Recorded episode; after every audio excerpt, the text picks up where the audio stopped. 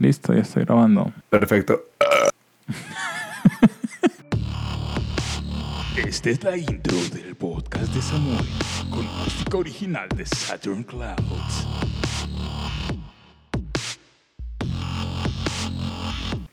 Güey, lo tenía en el pecho, mamá. Me estaba esperando a que me dijeras. Hola, yo soy el primo Samuel y el día de hoy estoy con... ¿Cómo hago una presentación No, pues es decente? que, es que a ti no te vamos a entrevistar, mi querido amigo. Ah, eso cambia las cosas. Contigo vamos a agarrar una plática así como estilo borrachera. Entonces no está mal que tenga una cerveza aquí al lado, ¿verdad? No, está perfecto. Ah, ya estás en personaje. Así es. Así de simple. Perfecto, mi amigo. Perfecto, mi estimado amigo. Ahora yo también agarro personaje. Soy un Ay, Dios mío. pasta con un acento castrocito. No necesitas el acento para hacerlo. Desgraciado. ya pues, ya empecemos esta otra vez. Bueno, querría hablar sobre teorías conspirativas contigo. Teorías conspirativas. Y la razón por la que quería hablar contigo sobre teorías conspirativas es que tú eres muy bueno aguando fiestas. ¿Jugando qué? Aguando fiestas. Aguando fiestas. Ah, mira tú qué. Bueno, O sea, siempre que yo llego así con un hecho fantástico que podría tener una explicación sobrenatural, llegas tú con tu lógica, con tu método mayéutico y toda esa mierda a refutar mis creencias. no voy a argumentar nada contra eso. Entonces, pues me pareció, Algo de razón tienes. me pareció interesante que vinieras a mantener mis divagaciones a raya. A raya. Sí, o sea, que no me fuera mucho al carajo. Ah, perfecto. Muy bien, muy bien. Entonces, mi querido amigo, ¿cómo te llames? Y no, e- estas presentaciones son, son las que valen oro, Dios mío. Así es. Empieza por decirnos qué es una teoría conspirativa para ti. Para mí, una teoría conspirativa es aquel, digamos, ¿cómo se dice? Todo aquel. Consciente colectivo. Eh, creo que tiene otro nombre, pero bueno. Soy un asco definiendo cosas de, de, de, improvis- de improvisando, pero bueno. Este, como es un conocimiento, digamos, casi de cultura general, en el que muchas personas creen con ciertas eh, ciertos fundamentos que, que son más, este, pues sí, creencias más que fundamentos, que algo, no sé, que algo, es que te iba a decir que algo conspira, pero no, no se puede usar la misma palabra para definir. Eh, ya me hice bolas, ¿cuál era la pregunta? A ver, te pregunté que para ti que era una teoría conspirativa, pero ya cometiste un error. Dijiste que no tenían fundamentos y sí los tienen.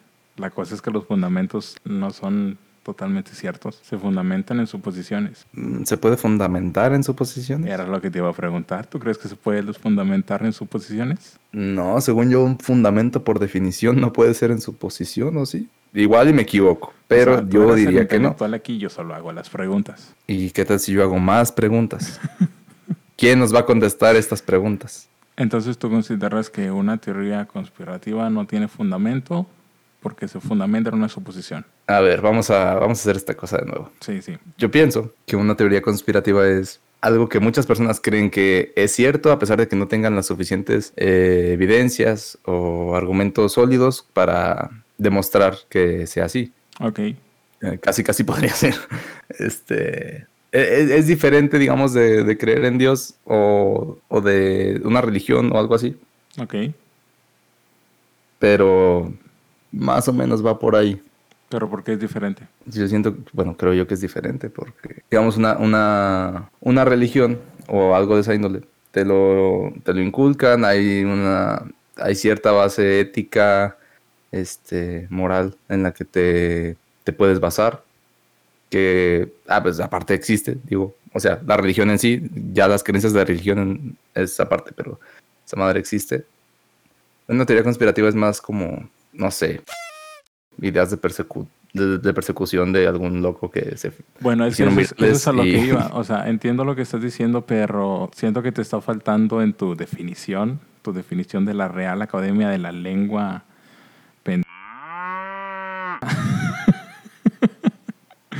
Ah, Este- enseguida, lo- no, no, haberlo dicho antes. Aquí tengo a mi buen hermano, mi buen amigo, me acompaña toda la vida, me acompañó en todos mis exámenes en los acordeones, San Google, déjame le pregunto. No, no, espera, espera. Quiero que me respondas No, con tus palabras. Ya lo estoy buscando, ya lo estoy buscando. ya No, pero es que, es que escucha la siguiente pregunta. Vamos bien, pero escucha la siguiente pregunta. Confía No, mí. espera, paréntesis. A ver. Tienes que saber que en el lapso de los últimos cuatro días he dormido, si bien me va, 12 horas. En los últimos cuatro días. Así que no me lo... O sea, no me tomes en cuenta que esté un poco menos elocuente que de costumbre. Pero no, no te preocupes por el hecho de que no seas tan elocuente. De hecho, te impresionaría la cantidad de hectáreas de que me vale. Vamos a, vamos a dejar una que, que pueda, que te sirva entonces y que no me va a ver como un pe... Que va a estar difícil, pero bueno, aquí vamos a intentarlo. Eh, vuelvo a hacer la pregunta. ¿Qué es para ti una teoría conspirativa? Para mí, una teoría conspirativa, vamos a poner un ejemplo, es como lo de la, la gente que piensa que la Tierra es plana. Es algo que va en contra de un de algo hasta cierto punto obvio, pero la gente busca ese, bueno, no, toda la gente, ¿verdad? Pero buscan ese de como esas incongruencias de o, cosas ilógicas dentro de algún sistema de creencias o no sé, incluso algo esta- establecido, por ejemplo, los antivacunas. Algo que piensan que está que tiene, digamos, intereses de por medio, que tiene algo, algo detrás, un fondo falso, ¿no? Y generalmente, creo yo, al menos las teorías conspira- conspirativas que, que sé o que me he enterado, este, todas son como, in- incluyen o este, tienen como protagonista al principal, o antagonista principal, perdón, al gobierno, ¿no? Como, como si el gobierno tuviera la culpa de todo, o sea, como si realmente les salieran bien las cosas para joder a todos, pero pues para lo que deberían de hacer no lo hacen. Entonces, no sé, se me hace como, son, son como teorías divertidas hasta cierto punto, pero no, o sea, son nada más como, ah, es como un mito, como una leyenda, pero no, pues ya había antes del siglo XXI, ¿verdad? Pero digamos que con el internet se, se masificaron bien cabrón. Ah, ok. Me pegué con el micrófono. Ahí te encargo el micro. Ajá, con esa super verborrea que te echaste y de como quiera todavía sigo preguntándome qué es una teoría conspirativa. Yo también, hermano, yo no lo tenía estudiado. A mí me dijiste, siéntate, bro, vamos a grabar un podcast. Y eso fue lo que hice. Creo que hay algo que no estamos tomando en cuenta todavía que es el término conspirativo, o sea, que es una conspiración. Una conspiración. Es que, o sea, podría, podría esforzarme en este momento en, en buscar. Etimológicamente, si tú quieres, pero la neta no, ya me estoy, ya estoy en las últimas. Así que ilústrame tú y yo a partir de ese concepto ya tendré algo a lo que aferrarme y no hablar a lo estúpido. Estoy preocupado por tu salud. Mental, yo también. Y física, y física. Ok, terminemos con esto. Y si hubiera antes salud posible. espiritual, también deberías estar preocupado. El hecho es que las teorías conspirativas son como teorías para explicar algún evento, fenómeno, etcétera, etcétera, que siempre son de carácter alternativo, es decir, ya se tiene una versión oficial de los hechos, por así decirlo, este, referente a un caso concreto, y la teoría conspirativa siempre llega a decir, no, sabes que se nos están ocultando detalles, se nos están ocultando eh, información y todo esto siempre es con un propósito, como tú bien decías hace un rato, En una de mis tantas desvariadas. en una de tus tantas verborreas. Entonces una teoría conspirativa pues básicamente es eso, es desarrollar una explicación a cierto fenómeno, cierto evento en base a... Que ya tiene cuestionar- versión oficial. Cuestionar la versión oficial Ok. con el fundamento de que nos están ocultando la verdad. Y de que alguien gana algo ocultando eso. Exactamente. Ya ves, ¿qué te costaba, hijo de...? Pues yo quería que hablaras tú, pero bueno, pues si quieres grabo el podcast solo y tú escuchas. No, no, no, no, no, es que vengo en blanco, bro. ¿Qué teorías conspirativas conoces, mi buen amigo sin nombre? Dime, Gray. Ok, señor Ay, Gray. no. Mm, vamos a ver. la de la Tierra plana, la de la Tierra hueca. Esa está La- interesante. ¿Eh? ¿Mande? Esa la de la tierra hueca está interesante. Este, ¿los antivacunas cuentan como una? Pues Sí, yo creo ¿no? que sí. sí. Sí, es para gente pedante. Digo, este, sí. eh, estoy seguro que conozco algunas otras más, pero a estas horas. Mm, A estas horas no A ver, a ver, espera. Vamos a ver. Estoy seguro que conozco más, bro. No se puede quedar así esto. Este. Ah, esa gente que piensa que el gobierno hace todo bien y perfecto, ocultando cosas de la. No sé, del conocimiento este, común. Pero. Bueno, yo te quiero contar sobre una teoría conspirativa que yo conozco que está súper loca y en el trip que te estás haciendo por las horas de privación de sueño que llevas, te vas a ir patas para arriba. Te lo, casi te lo aseguro. Ah, shit, creo que la, creo que la conozco. A ver, échale. No, no creo que la conozcas, sinceramente. Mira, todo empieza con un documental que se llama Génesis 64, Ujú. que lo pueden encontrar en YouTube simplemente tecleando Génesis 64. Si quieren, si quieren escucharlo, quieren verlo, etcétera, etcétera. Y este es un documental de muy bajo presupuesto, sin agraviar a los productores del documental. Pero se nota que utilizaron recursos de diferentes partes para poder crear un- una especie de collage audiovisual. Y Sin en- ofender, señores directores, pero su cortometraje se ve bien pi. no, no sé. Bueno, sí. Ok, a ver, ¿cuál era? Entonces, Génesis. en- Génesis 64 se llama. En este documental es el viaje de dos personajes. Una de ellas es un humano y el otro, el que la va guiando, es como una especie de, de odisea dantesca con el personaje principal y su guía espiritual, su guía de todo tipo, ¿no? Entonces... De se- turistas y así. Sí, háganse cuenta.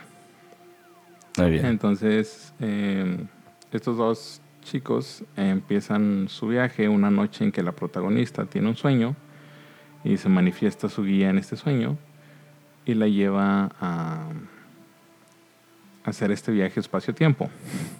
Así tal cual. Ajá.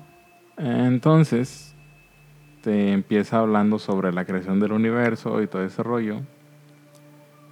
Y nos dice que los seres humanos, o sea, ya cuando llega la creación de los seres humanos, los seres humanos son creados en la Tierra como una especie de experimento. Y ese experimento se trata de... Fue, fue iniciado por una raza de otro planeta, de otra dimensión, etcétera, etcétera, llamada Logos. Y el experimento era crear un ser... Logos. ¿Dijiste logos, o logos? Espera. Logos. L-O-G-O-S. Logos. Ok. Ujú. Así es como se le conoce a esta raza interdimensional. Se supone que el- la humanidad es como una especie de experimento porque es como una semilla en la que crean a un ser con conciencia y buscan la manera de ver si ese ser puede despertar esa conciencia. ¿Se me explicó? Hablamos de una Ujú. conciencia estilo espiritual.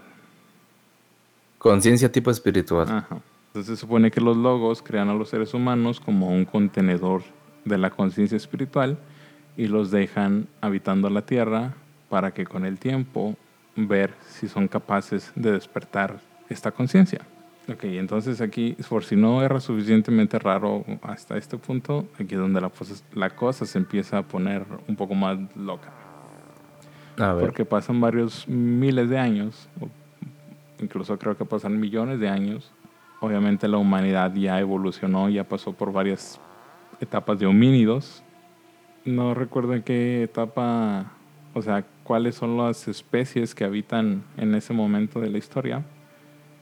Pero estamos hablando de neandertales, de este, Homo erectus, cosas así en ese momento llega otra especie alienígena, que es una especie alienígena muy hostil, más materialista, de una tecnología muy avanzada y con una ambición muy grande por conquistar mundos y cosas así.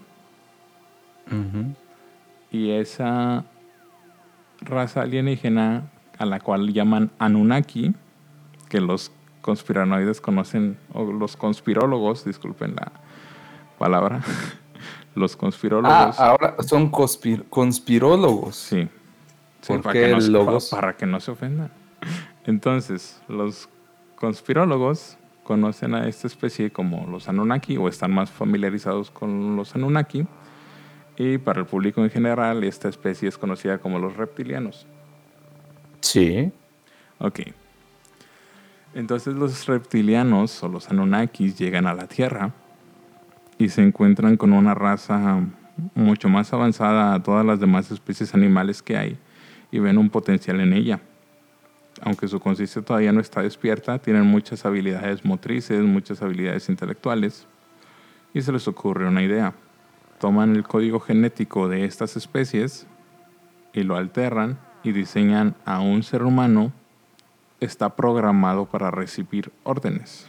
¿Y cuál es el propósito de esto? Conseguir sirvientes para los Anunnakis. ¿Ok? Ajá. Te estoy dejando que dijeras todo. Sí, sí, sí, no. te sigo, te sigo.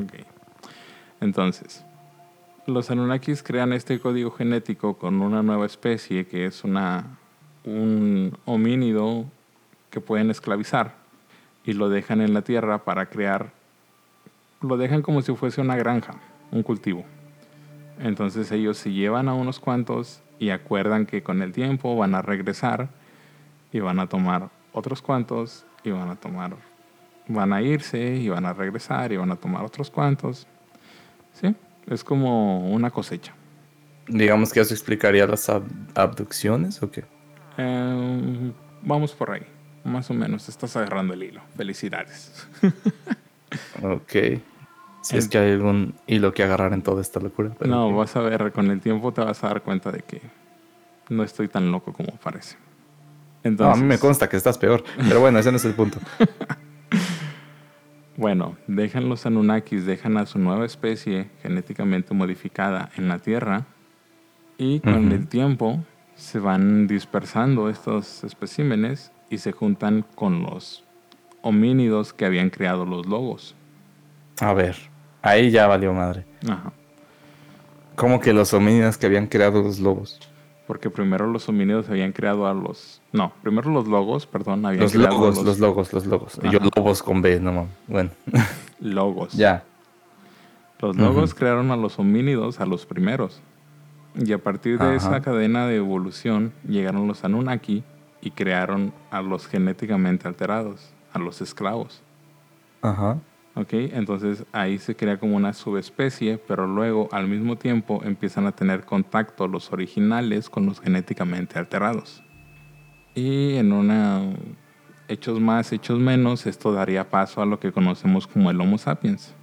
Ok. Porque para esto, obviamente, los Anunnaki, eh, en ese código genético, crean a un ser homínido que es más fácil de controlar, más fácil de esclavizar, pero tiene mucho más habilidades motrices, mucho más habilidades intelectuales. Y cuando se cruza con los originales, pues se crea lo que viene siendo el Homo sapiens. Pasa el tiempo, se empiezan a desarrollar las sociedades, por así decirlo, y es cuando llega nuestra tercer raza extraterrestre.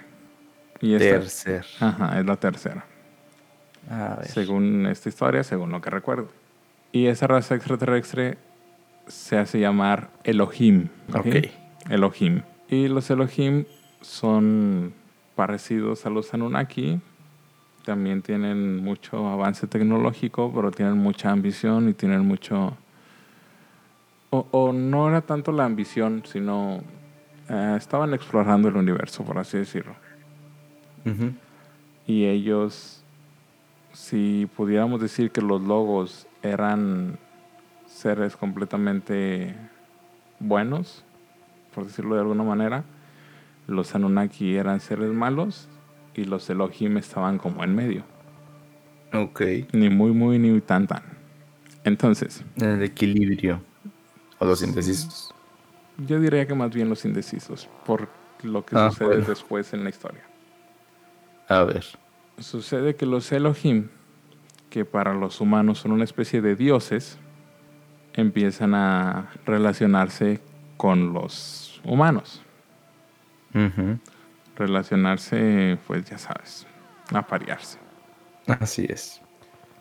Y de estas cruzas salen unos seres, mitad Elohim, mitad humano, que se conocen como Nephilim. Ok. Según esta teoría, así se les llama, y tenemos el antecedente de que los Nephilim aparecen en textos bíblicos, en textos cabalísticos, etcétera, etcétera, etcétera. Y de hecho se les describe como gigantes, como ángeles caídos, como algo semi-humano pero superior. Que es ahí donde está curioso. Ok.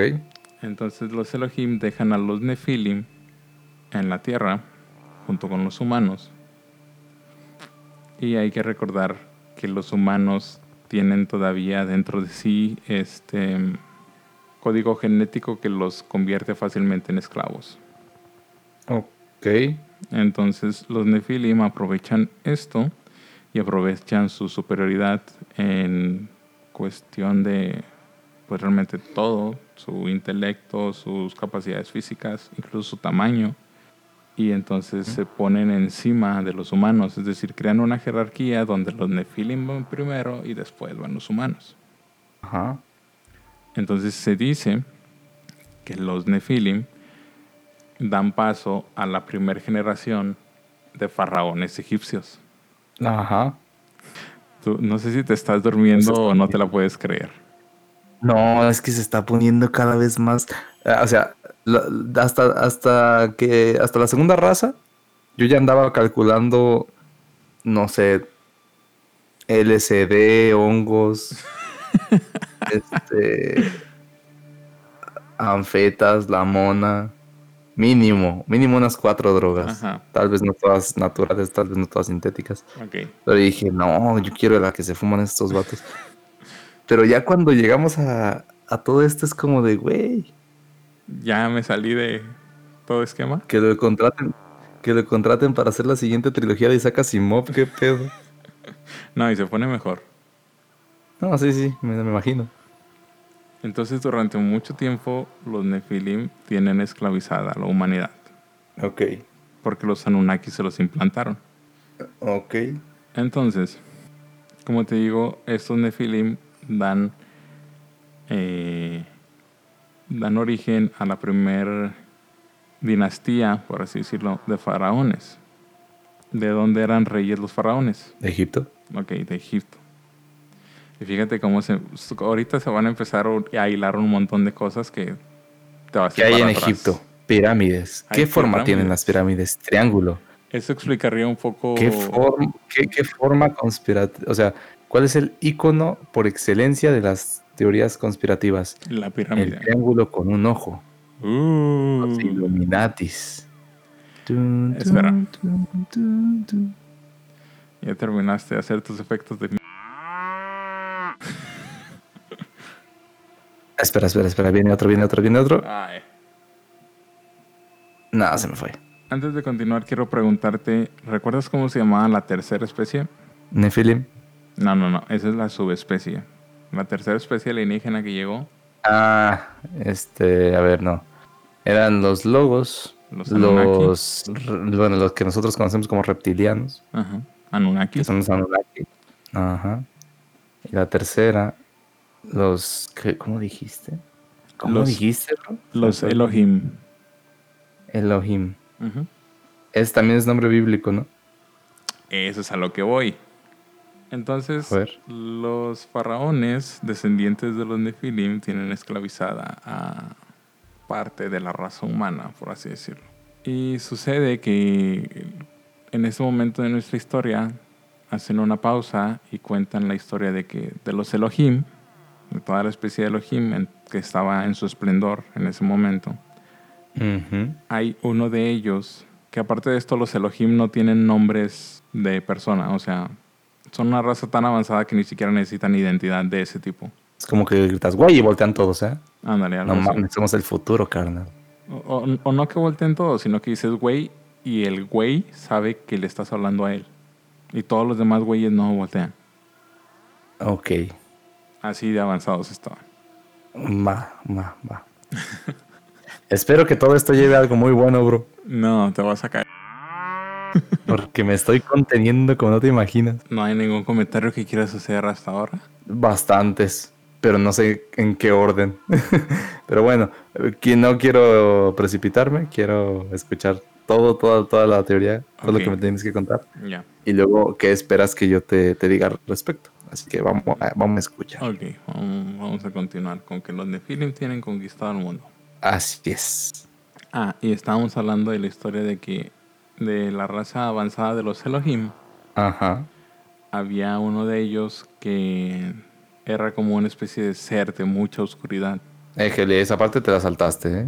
No, no, no, te estoy contando. Ah, De los Elohim había uno de ellos que era muy celoso. ajá. Y quiero aclarar que a partir de ahora me voy a estar metiendo con un montón de conceptos religiosos judeocristianos y no es mi intención ofender a nadie, simplemente estoy contando una historia que me llegó a mí y que me parece muy interesante. Este, yo respeto todas las creencias, yo sé que mi amigo aquí, el señor Gray, también, al final de cuentas, aunque finja que no. Entonces respetamos creencias y todo, simplemente estamos platicando un rato, ¿no? Compartiendo un poco de las rarezas del mundo. Entonces, este Elohim, que era, tenía una naturaleza muy oscura, Pero dentro de la sociedad de los Elohim, él tenía un rango muy pequeño, por así decirlo. O no hundó nadie, tenía la suficiente tecnología para viajar, hacer viajes interplanetarios y todo. Tenía los recursos, pero tenía mucha más ambición de la que debía tener. Ok. Entonces, como no podía gobernar sobre los Elohim, se le ocurrió una idea. Voy a gobernar en otro lugar. Ajá. Así que se dirige a la Tierra y cuando llega, oh sorpresa, descubre que los Nephilim eran pues quienes estaban gobernando el mundo en ese tiempo. O los herederos de los Nephilim, que son los faraones. Y se llena de celos. Entonces crea un plan para destruir la destruir el control de los Nephilim, del control de los faraones y convertirse en él entonces en quien gobierna al mundo, por así decirlo. Me estás diciendo que un tipo o una ser, un ente, el que sea, con los recursos y la capacidad de hacer viajes interplanetarios, viene a un planeta subdesarrollado de mí a querer controlar un montón de simios subdesarrollados solo porque tiene celos. No, no porque tenga celos, porque tiene ambición, porque él quiere gobernar algo. Lo que sea. Sí. Tu corazón, por ejemplo. Mm, no, no creo que para él valga tanto. Le, le valió un- una roca en medio de la nada con algo de vida en su superficie. Sí, pero podía ser tratado como rey. Al final era lo que quería. Está bien. Adoración, sometimiento. Entonces, Ok. en ese tiempo, curiosamente, los egipcios tenían a unos esclavos. ¿Quiénes eran los esclavos? Es pregunta. Ah, no entiendo el acento del primo Samuel. ¿Quiénes eran los esclavos de los egipcios? ¿Quiénes eran los esclavos de los egipcios? Pues los judíos, ¿no? ¿No? Exacto. Que según la historia, según el documental Génesis 64, Ujú. los judíos en su código genético, de entre todas las razas que habían surgido para, para ser esclavizadas, ellos tenían otras características que eran mucho interés material. ¿Que eran qué? Mm, Tenían mucho interés material, eran muy materialistas. Los, Judíos, la raza judía. los- La raza judía. Ajá. Entonces, el plan de Elohim es aliarse con esos judíos. Ujú. Y si te fijas en la Biblia, en la Torah, etcétera, etcétera, cuando aparece la palabra Elohim, es una palabra para designar a Dios. Así es. Entonces, básicamente lo que esta historia, o no básicamente, lo que esta historia dice que ocurrió es que Elohim baja con los judíos y les propone un trato. Yo los voy a liberar de la esclavitud de los egipcios si ustedes prometen adorarme a mí y solo a mí, porque yo soy un Dios celoso y iracundo. ¿Te suena esa frase? Ah, me suena al Dios del Antiguo Testamento. Y al, previo a darles los diez mandamientos de amarás a Dios sobre todas las cosas. No adorarás a, a ninguna otra figura. O no me acuerdo cómo era. No sé, bro. Yo a estas alturas entro a la iglesia y huele a carne asada, así que estoy un poco desconectado de ese mundo. Pero vas bien, estás bien. Bueno, veo, veo. Mm, ¿cómo, cómo, cómo, decirlo? Es que necesito una, una referencia de la talla de esta cosa, güey, para poder, para poder decirlo y que, y que se entienda bien todo. Se vio, o sea, son referencias más forzadas todavía que la última temporada de Ricky Morty. Así te la pongo. ¿Se te hace? Sí, machín, o sea, horrible, güey. Ok, pero nuestra historia no termina ahí. Ah, no. No. Me estás diciendo que hay más de esta teoría. Sí. Ok. Entonces, según la leyenda de este documental Génesis 64, Elohim ayuda a los judíos a escapar de la esclavitud de los egipcios y entonces lo primero que hacen, además él tenía artefactos de alta tecnología que ayudaban a distorsionar la realidad, por así decirlo. ¿Cómo qué tipo de distorsión de la realidad? Como por ejemplo separar las aguas del océano, partirlas a la mitad. Ajá.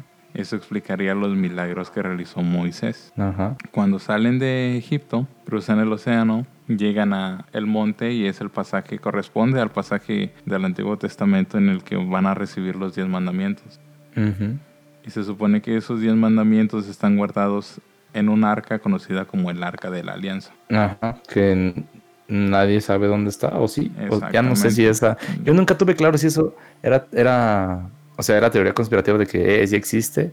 No, pues que nunca la encontraron. O sea, si hay antecedente histórico o es que ah, hace poquito había visto una, una, noticia que se supone que alguien sí la había encontrado y que ya la tenían y su puta madre y así. Y luego dije, bueno, y me puse a investigar un poco, pero no encontré nada, nada sólido en ningún lado, ni los que decían que no existió, y los que dicen sí, sí existe, está en tal lado. Pues sí, sí existe, está perdida. Es parte de la magia del arca de la alianza, realmente nadie sabe qué pasó con ella. O sea, ciencia cierta. Se siente, se siente como un rincón de Wikipedia mal editado que todos ponen lo que les da la gana y nada tiene sentido. Algo así, estamos explorando lugares así. Muy bien.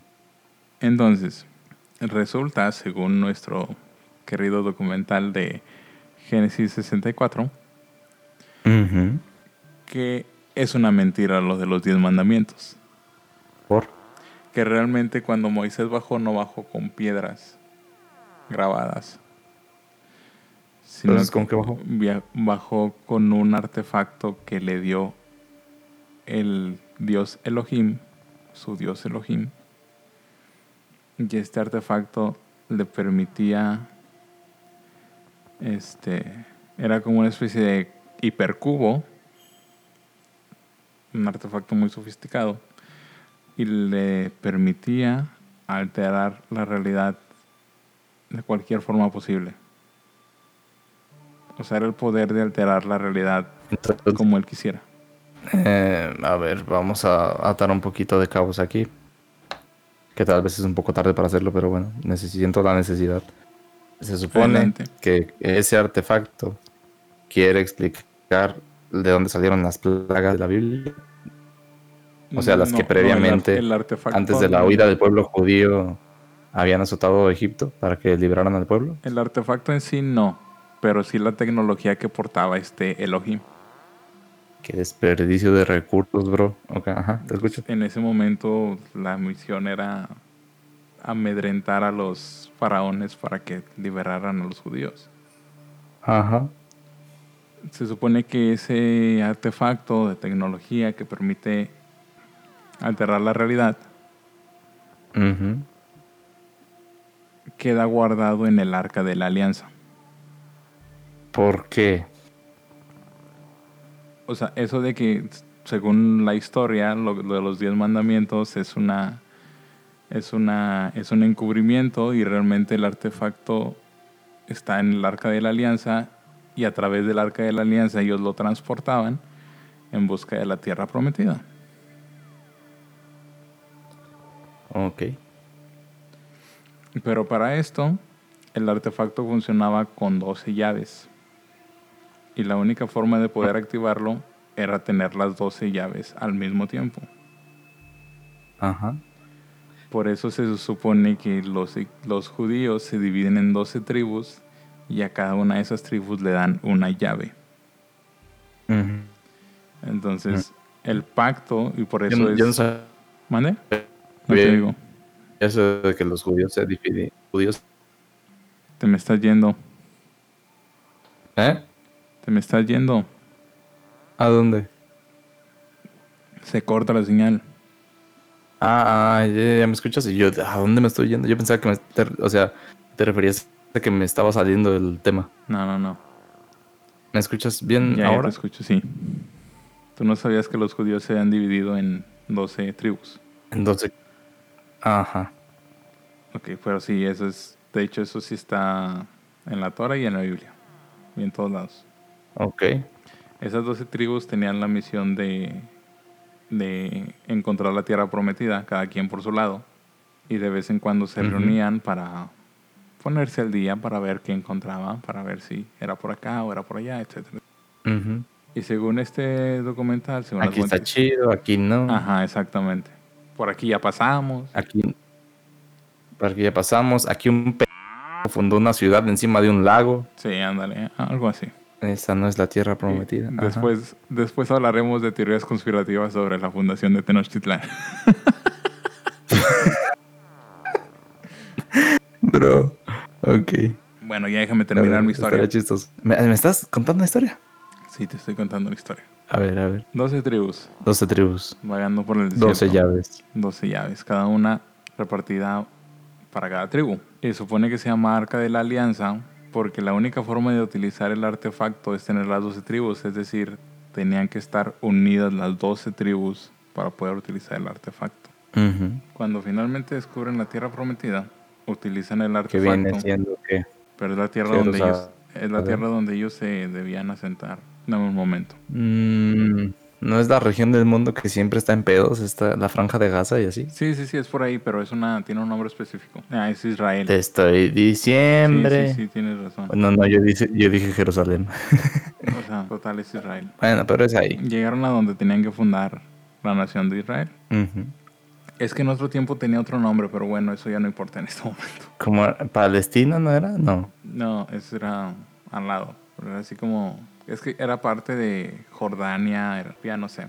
Mm, No me acuerdo bien, pero... Mi maestra de geografía de la secundaria estaría muy decepcionada en este momento. Pero bueno. ¿Te acuerdas del profe que nos dio en la prepa? El ingeniero... Ah, espérate, a mí nada más me dieron clases. ¿A ti qué profe te dio o qué? El ingeniero agrónomo, no, yo tampoco me acuerdo de su nombre, pero total que una vez nos dijo, estábamos viendo de qué capitales y de que Michoacán, Morelia, eh, este, Jalisco, Guadalajara, Monterrey, Nuevo León.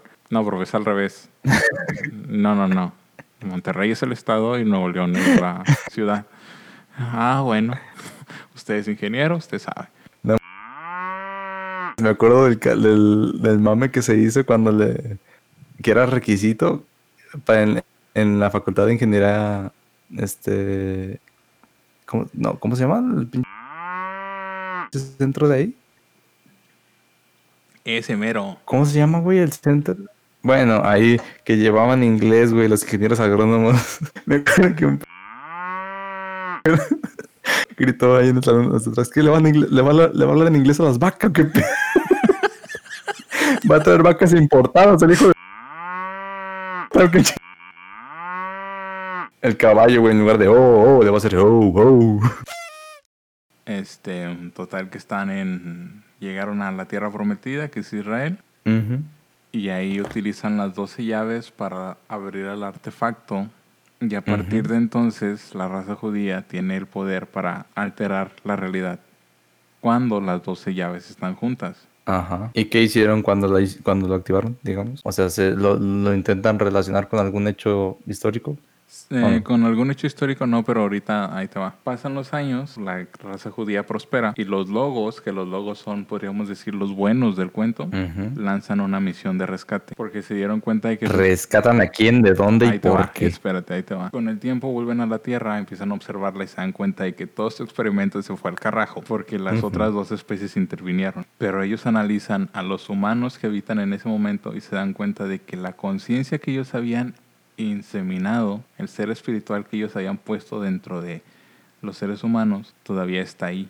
Entonces dicen, para continuar con nuestra, nuestra labor y para lograr tener éxito en el experimento y evitar que estas dos especies, que los, son los Anunnaki y los Elohim, se salgan con la suya, necesitamos que los humanos despierten esa conciencia espiritual que tienen muy adentro. Está cubierta por capas Mm. de otras cosas, capas que les... eh, ese pensamiento de esclavitud que les implantaron los Anunnakis y luego ese pensamiento de ambición que les implantaron los Elohim, pero aún así sigue ahí la conciencia espiritual.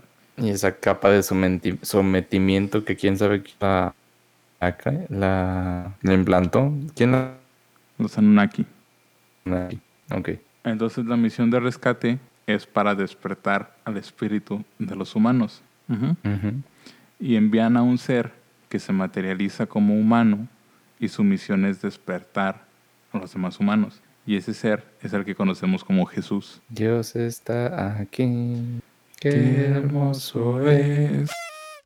Tiene las mejores rolas, no lo puedes negar. pero bueno, pero bueno, sigamos. Fue su primer intento de rescate de los lobos. Logos. Ujú. El primer intento de rescate falla. ¿Por qué? Porque a Jesús lo crucifican. y, el, O sea, no, perdón, perdón por haberme reído, pero. y el rescate... Oye, mama. ¿qué le pasó a tu intento de rescate? No, pues lo crucificaron a la. Sí, eso fue lo Ay, que pasó. Perdón, perdón, a ver, toma dos. No, dile a los cristianos, yo qué. Pasan los años, por más que se intenta despertar al, al espíritu de los humanos, algunos despiertan, otros no, la mayoría no despierta. Y mientras tanto, se supone que los judíos mantienen ese poder secreto para distorsionar la realidad a como ellos quieren. Creo que un gobierno secreto tiene, tiene que ser un gobierno secreto. Digo, no sé, No, No soy ah, experto. O sea, sí.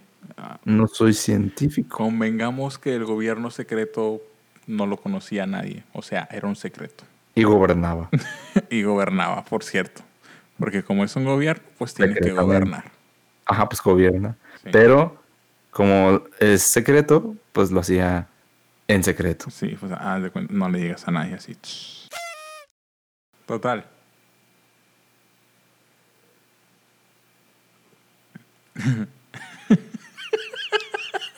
Oye, ¿o te quedaste callado un ratote? ¿O se perdió la conexión? No, me quedé callado, pero me estoy riendo. ¿Por qué? No sé, me dio risa. ¿Qué te dio risa? Güey, ya, déjame continuar mi historia. No, mamá. Yo quiero saber qué te dio. Cuéntame el chiste. No seas egoísta, comparte. No seas Elohim. No seas el. Ay, neta, me reí con esa referencia. No, bro. A ver, ya terminas también. Entonces, durante la Edad Media y la Edad Moderna utilizan el poder del artefacto para distorsionar la realidad como ellos quieren. Ujú. En su gobierno secreto, que no le debemos decir a nadie que existe porque pues es secreto. Y gobierno. y gobierna. Y luego aquí lo relacionan con el nazismo y la Segunda Guerra Mundial. Porque tú como buen historiador que eres, Como buen que. historiador, Pues no soy historiador, pero me gusta la historia. Está bien, sí, te la compro. y debes saber que Adolfo Hitler era un gran fan del ocultismo. Oye, no le digas Adolfo, mamón. Adolf, Respeta al Führer. el Fuga. Fu- El Führer. Fu- Fuga. El Führer. A.K.A. el bigote más sexy de la historia. el segundo bigote más malo de toda la historia, ¿Quién es el primero? Joseph Stalin. Yo, yo pondría Cantinflas, pero bueno. Ese es el tercero. Ya déjame continuar mi historia. Güey, güey, güey, dato curioso. ¿Sabías que si Hitler y Cantinflas se besaran sus bigotes no se tocarían? Ah, sí. Ay, no. A, al Fioga le gustaba mucho el ocultismo. Ajá. Entonces se supone que en sus búsquedas de ocultismo, conocimiento secreto y todo eso, descubre el poder que tienen los judíos, el artefacto sagrado. Y básicamente lo que propone el documental Génesis 64 es que la guerra, o no la guerra, sino el holocausto judío fue como una guerra entre los nazis y los judíos porque Hitler estaba buscando obtener Las el poder que ellos tenían. Ujú. Y no tanto obtener el poder que ellos tenían, simplemente erradicar a los judíos para que ya no ejercieran su poder. Ok. Que Hitler viene perteneciendo a la raza de los... No, a ninguna. Él era un humano común y corriente. Y no estoy, con esto no estoy diciendo, o creo que el documental no, no dice que Hitler fuera bueno. Era como una batalla entre dos fuerzas oscuras se enfrentaron.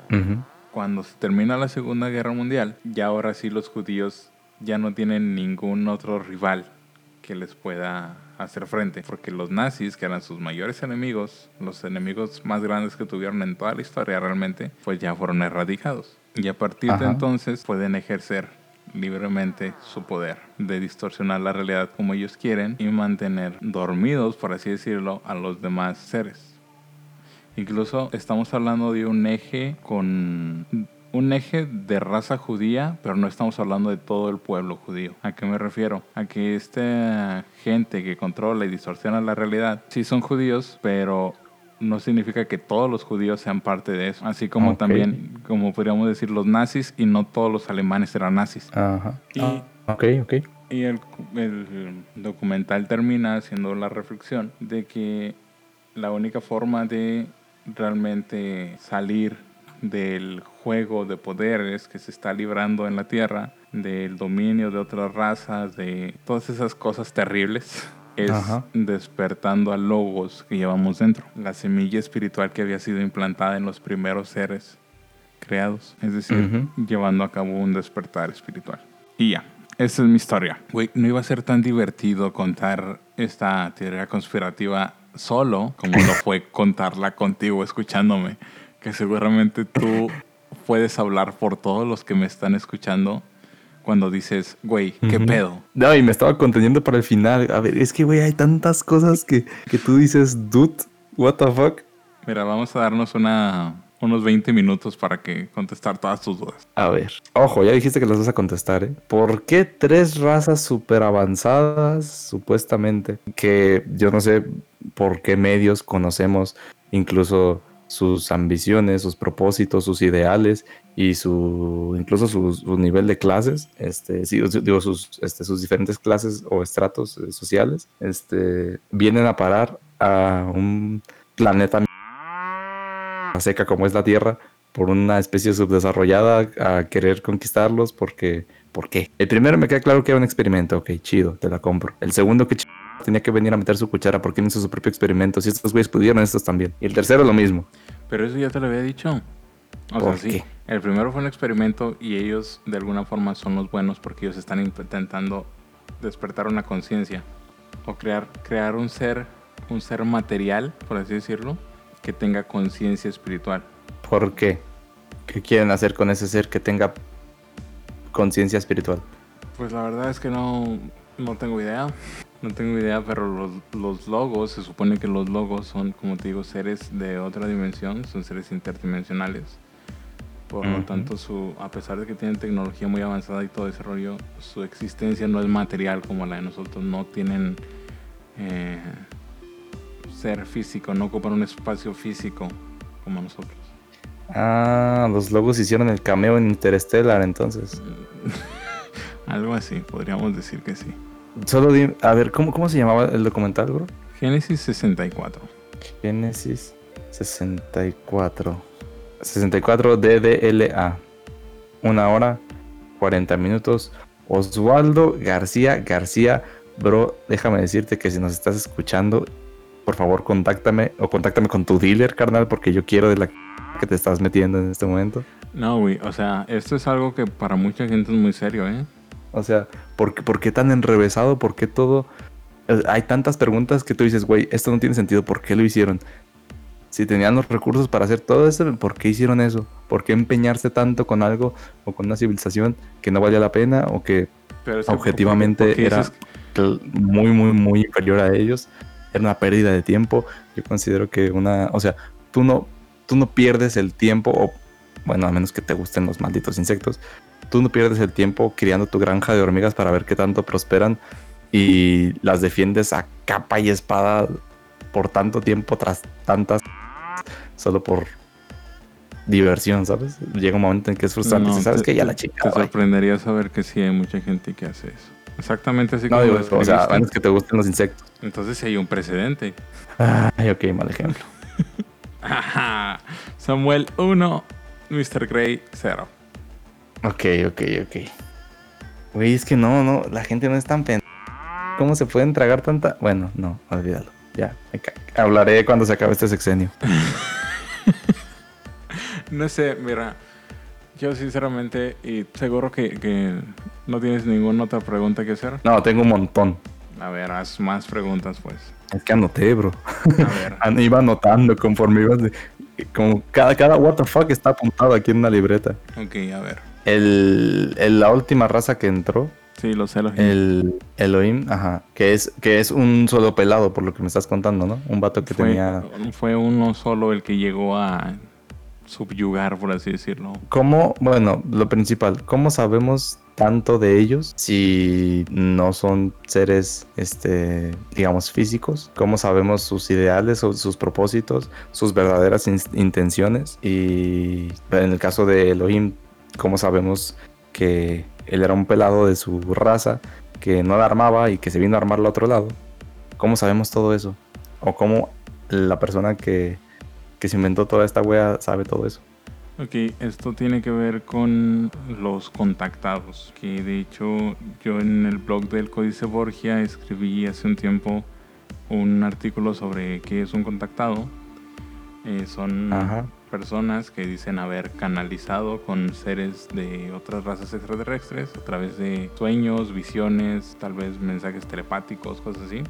Y de hecho el, el, guía que te digo, el, el guía de la niña que es la protagonista del documental, eh, se le presenta en un sueño y le habla a través de sus pensamientos y a través de, pues es a través de su sueño que le va contando toda esta historia y le va poniendo las imágenes de lo que está ocurriendo. Entonces se supone que el sustento principal de toda esta información, y yo sé que para ti eso no, no va a ser válido, pero el sustento principal de toda esta información es que se obtuvo de seres que contactaron con humanos y les transmitieron toda esta información. Mm, ok, pero no, no, no es válido por una cuestión de aversión hacia el tema.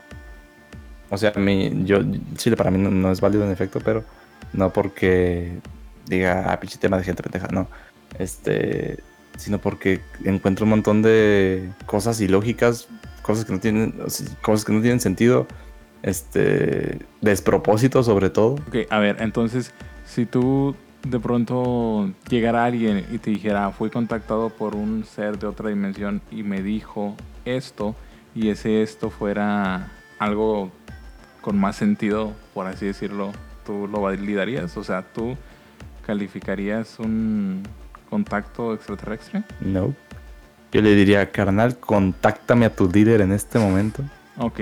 Y ese es el último, el único contacto que tendría. Pero no, no, no, ya en serio. Este, chicos, no se droguen.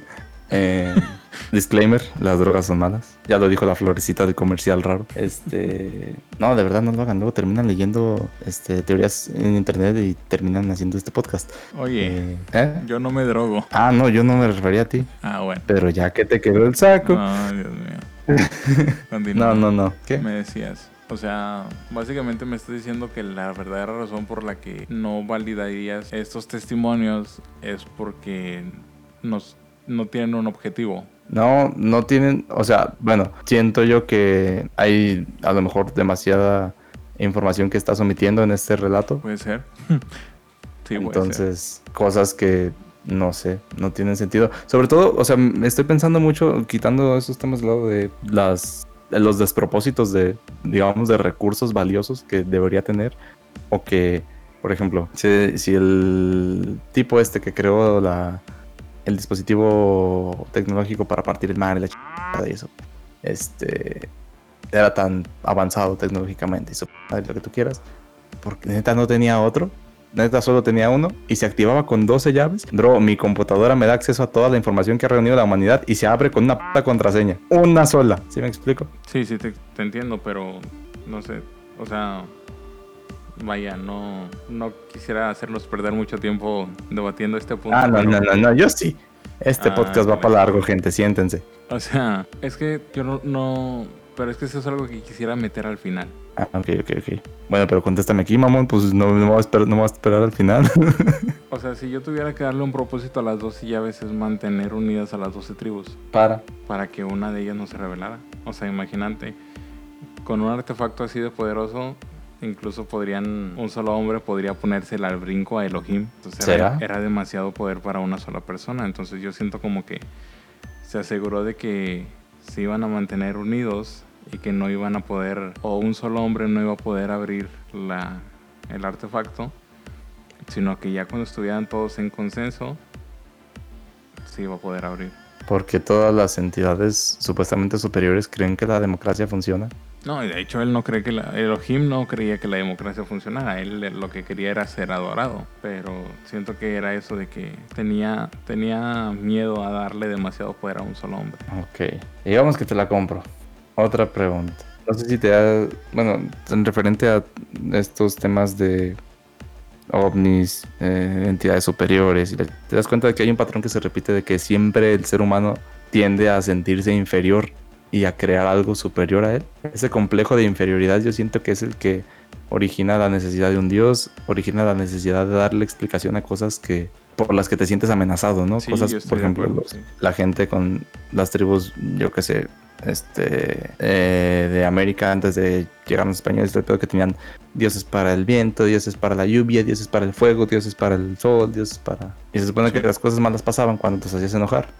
O sea, le atribuías un poder a algo que era superior a ti de entrada y que te hacía daño o que te iba bien si no lo molestabas o si tenía su favor, digámoslo así. Pero ese, ese complejo de inferioridad del ser humano siempre ha existido. Está en todas las religiones porque el hecho de decir hay algo superior a ti es, siento que es como ese, no sé si es inconsciente o no sé si lo desarrollamos por, yo que sé, inseguridades o, no sé, te lo van inculcando. No sé, estaría interesante hacer un experimento de dejar seres humanos sin ninguna influencia externa, pero ninguna, ninguna, ninguna y ver qué hacen. Ya empiezas a sonar como ellos, como los Elohim y los Anunnaki.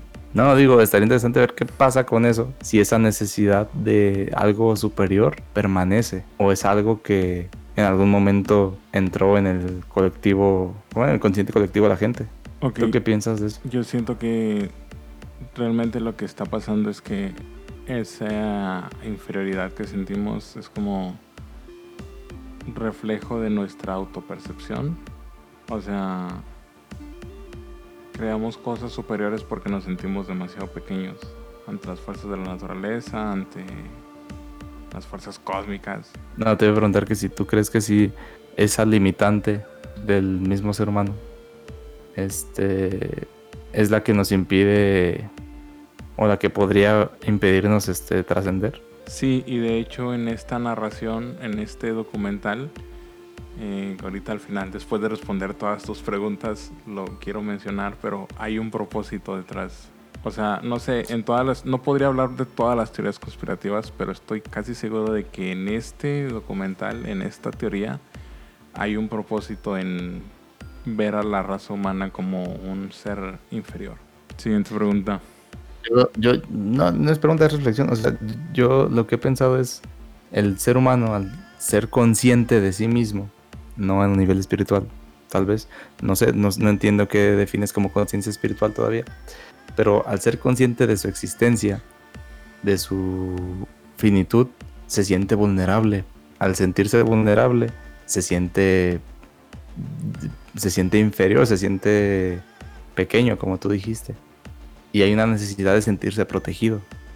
Sentir que hay algo superior a él que lo que tiene digamos la capacidad de, de afectar en su en su vida, en su destino, como lo quieras ver, para no sentir esa para no describir ese, no, no sentir ese vacío o tratar de cubrirlo con algo. Esa desesperación de, decir, somos esto y ya. Ok, ahí te va la bomba entonces. Vamos a, con esto, quiero cerrar el podcast porque aparte ya llevamos una hora 42. Tú y yo que conste que son las 4.14 de la mañana. No me hago responsable por toda la sarta de que dije en este podcast. No, no te Porque nadie debería de estar haciendo un podcast después de haber dormido 12 horas en 3 días y estarlo terminando a las 4.14 am. Pobrecito. Así es.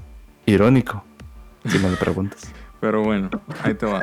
Mira, yo independientemente de sistemas de creencias diferentes, y a mí me parece muy respetable como cualquier otra, pero siento que siento que este mm, documental, esta historia que te cuenta Génesis 64, más que ser algo literal, es algo que puedes ver de una forma simbólica. Y de hecho, si te pones a investigar todas las culturas antiguas, especialmente sus tradiciones esotéricas, hablaban sobre mm, todo este magia, hechicería, metafísica incluso.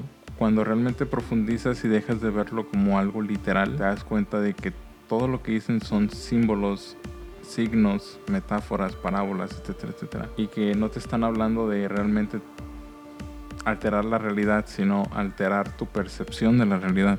O aquí vienen las drogas. Ajá. no, no así. Eh, el, el, documental Génesis 64 termina con esta reflexión de que el ser humano tiene esta tendencia a ser esclavizado, que es muy fácil que sea programado para, para la esclavitud, para la vida sedentaria, adoctrinada y hay otra palabra que se me está yendo. Tiene que ver con que siempre tienes un horario. Rutina. Rutinaria, exactamente. Lo que te quiere decir el documental es que de alguna forma el ser humano tiene esta naturaleza de vivir de una forma dormida, rutinaria, eh, dejando, permitiendo que siempre alguien más piense por él.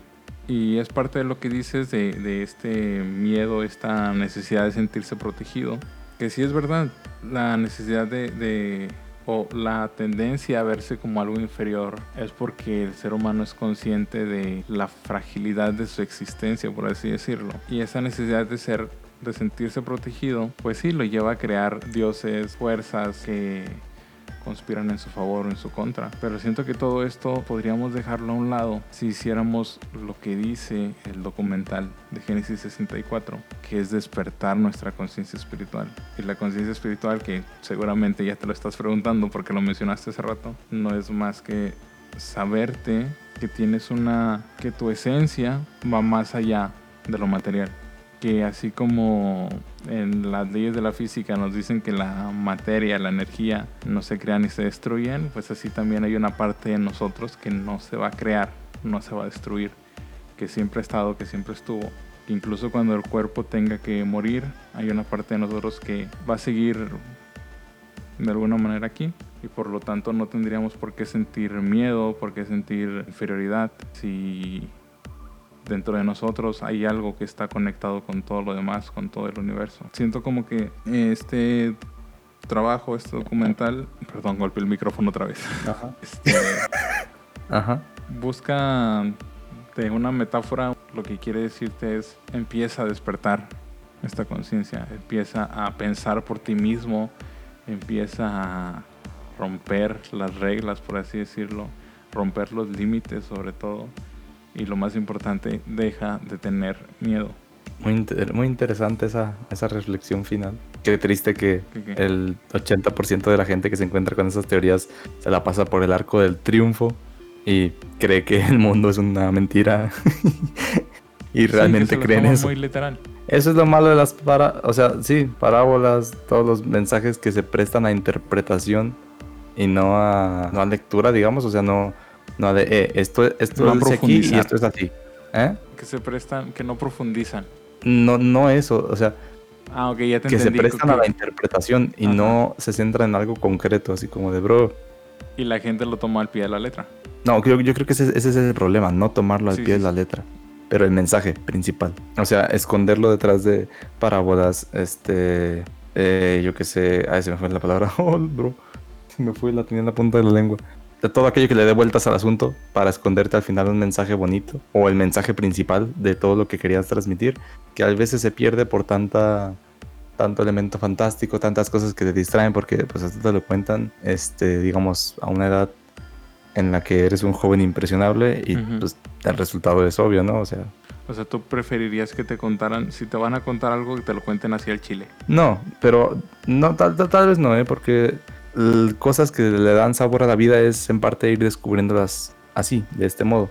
Pero el mensaje, si el mensaje es tan importante como decir, decirle a la gente, bro, es tu vida, vívela lo más libre que puedas, tomando tú tus decisiones, eh, siendo, tratando de ser consciente de ti mismo, de tus actos, de, de que eres este, no solo un saco de carne, sino que eres una dualidad de cuerpo y alma, yo creo que sería más claro, ¿no? Como, o sea, el mensaje de, Sí, sí, sí. compa, todos estamos en el mismo barco, todos nos sentimos así y vamos para donde podemos, no para donde queremos. Entonces, vive tu vida lo mejor que puedas, a tu, a tu manera y como haz, haz que valga la pena pues tu existencia en este mundo, ¿no? En pocas palabras. Ujú.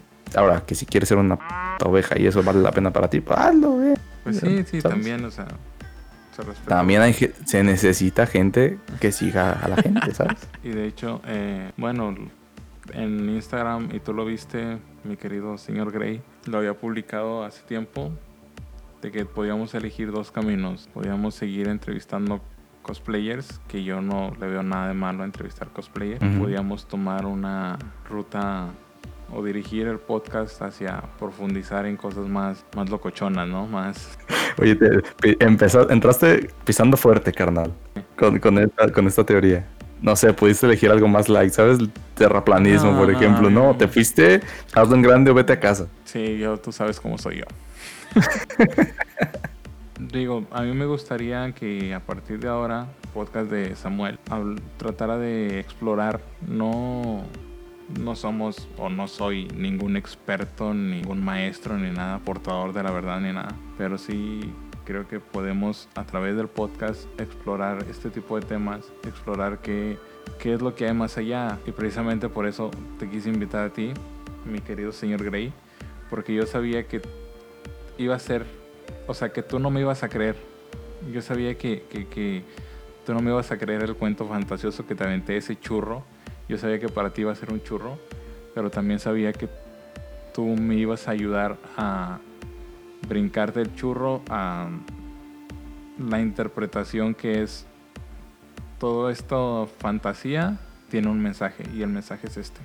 Así es. Sal de la Matrix, Ah, carnal. Sal de la. Matrix. Pero bueno, sí, e- es, es muy interesante, sobre todo cuando, lo- o sea, después del churro, como dices, después del disparate, ¿qué hay detrás, no? Ujú.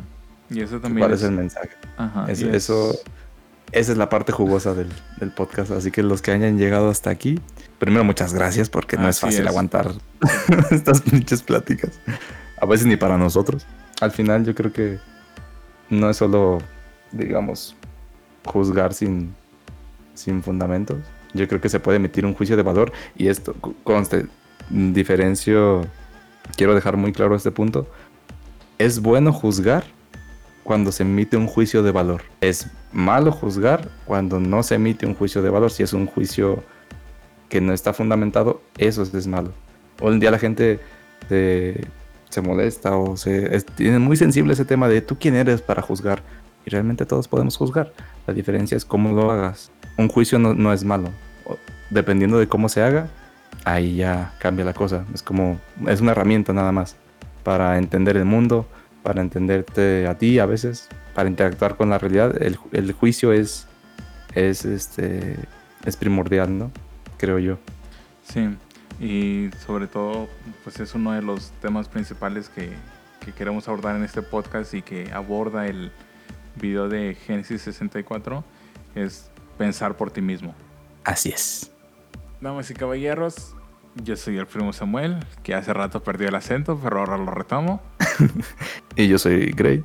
Estuve con el señor Gray hablando sobre teorías conspirativas y sobre el mensaje que hay detrás de ellas. Esperamos que les haya gustado este podcast, que nos acompañen en la próxima oportunidad y les deseamos lo mejor de las suertes. Y prometo dormir para el siguiente podcast. Elemental, dormamos todos antes del siguiente podcast. Gracias al primo Samuel por invitarme. Bye. Bye. Este fue el podcast de Samuel. Nos reservamos todos los derechos, incluyendo el de.